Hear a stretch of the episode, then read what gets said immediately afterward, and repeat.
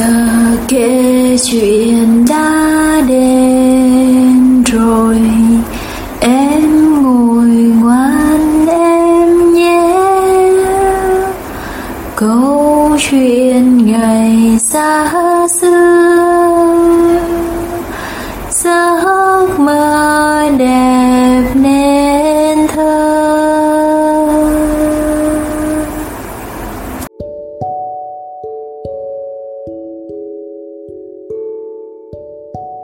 Xin chào các bạn nhỏ, cô là cô Hương ở nhà Monster đây.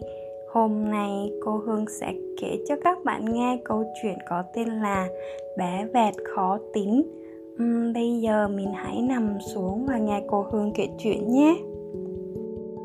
Bé vẹt không có vẻ gì là được các bạn trong khu rừng mà mình đang sinh sống yêu thích bởi vì các bạn của bé đã quá mệt mỏi với cái tâm trạng lúc nào cũng cáu gắt của mình, bằng chứng là bé cứ sử dụng chiếc mỏ của mình để mổ lung tung và làm đau mọi người một ngày nọ, chàng cú quyết định tổ chức một cuộc họp để chấm dứt toàn bộ những chuyện này lúc này, anh trồn túi em chuột bút và cô rồng Komodo cũng đến để đưa ra ý kiến cho việc này.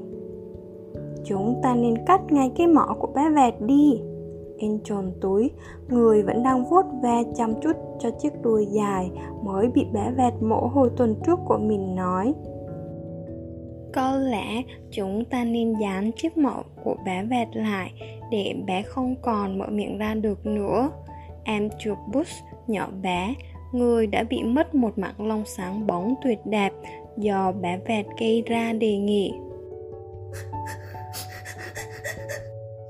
Rồng Komodo khóc lóc nói. Hay là chúng ta cột mỏ của con bé lại bằng một sợi dây thật chắc là chắc đi. Nhưng chàng cũ, người vẫn luôn cố gắng để thấu hiểu tất cả mọi người ở trong khu rừng này, khuyên rằng nếu chúng ta có thể cùng nhau giúp bé vẹt nhận ra để em ấy không làm đau mọi người nữa thì thế nào ạ? À? đó đúng là một ý tưởng rất hay nhưng chúng ta phải làm như thế nào để bé mệt có thể nhận ra đây? Tất cả mọi người đồng loạt vỡ òa than khóc. Họ đã chịu đựng quá đủ cái sự cáu kỉnh đó của bé vẹt rồi. Chính vì vậy mà họ cũng không còn thể tin vào việc bé có thể thay đổi được dù là bằng cách nào đi chăng nữa. Thế là chàng cố ta cứ lang thang, dọc theo con đường rừng. Vừa đi, cố vừa suy nghĩ và mong rằng có một ý tưởng khôn ngoan nào đó sẽ nảy ra. Đột nhiên, chàng cố dừng lại cạnh mấy sợi dây leo và thốt lên. Cháu có ý này. Cố tuyên bố với mọi người. Cháu sẽ dệt một chiếc mũ dài cho bé vẹt để em ấy đeo vào mỏ cách này sẽ giúp em ấy cẩn thận hơn. Nói dứt câu, chàng cú đem sự hào hứng với ý tưởng này của mình mà bay về tổ và bắt đầu thu thập những cây que củi để làm khung dệt. Trong khi đó, mọi người trong khu rừng thì cũng giúp cú một tay, nhưng rất là miễn cưỡng. Sau khi đầy đủ, chàng cũ bắt đầu vào việc dệt một chiếc mũ thật đẹp cho bé vẹt.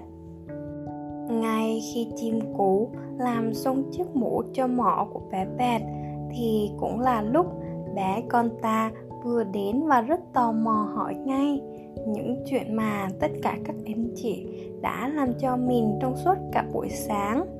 Có chuyện gì thế mọi người ơi? Chàng cố đáp lại một cách nhen nhão.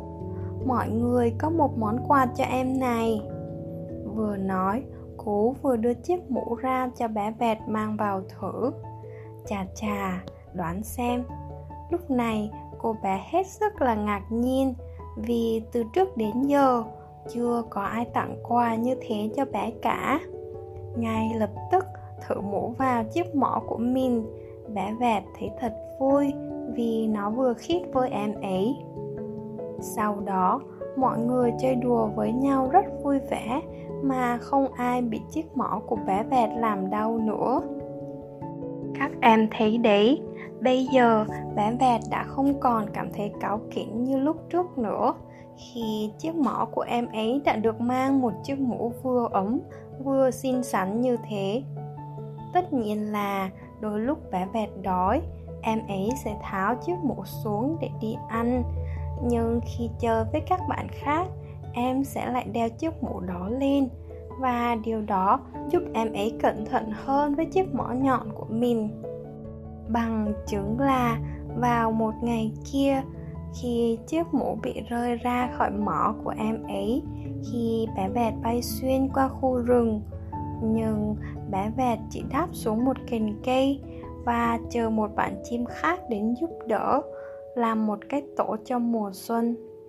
Thế mới thấy giờ đây, em đã học được cách sử dụng chiếc mỏ của mình đúng cách và không còn làm đau bạn bè của mình nữa. Những người bạn trong khu rừng rất ấn tượng bởi sự khôn ngoan của chàng cú. Vì nhờ sáng kiến đó mà chàng trai này đã giúp đỡ được cho bé vẹt và mọi người rất nhiều.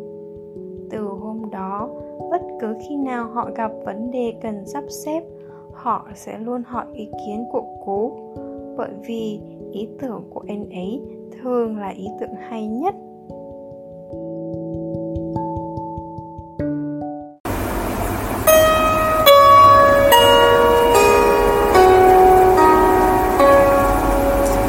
Giờ kể chuyện đã hết rồi.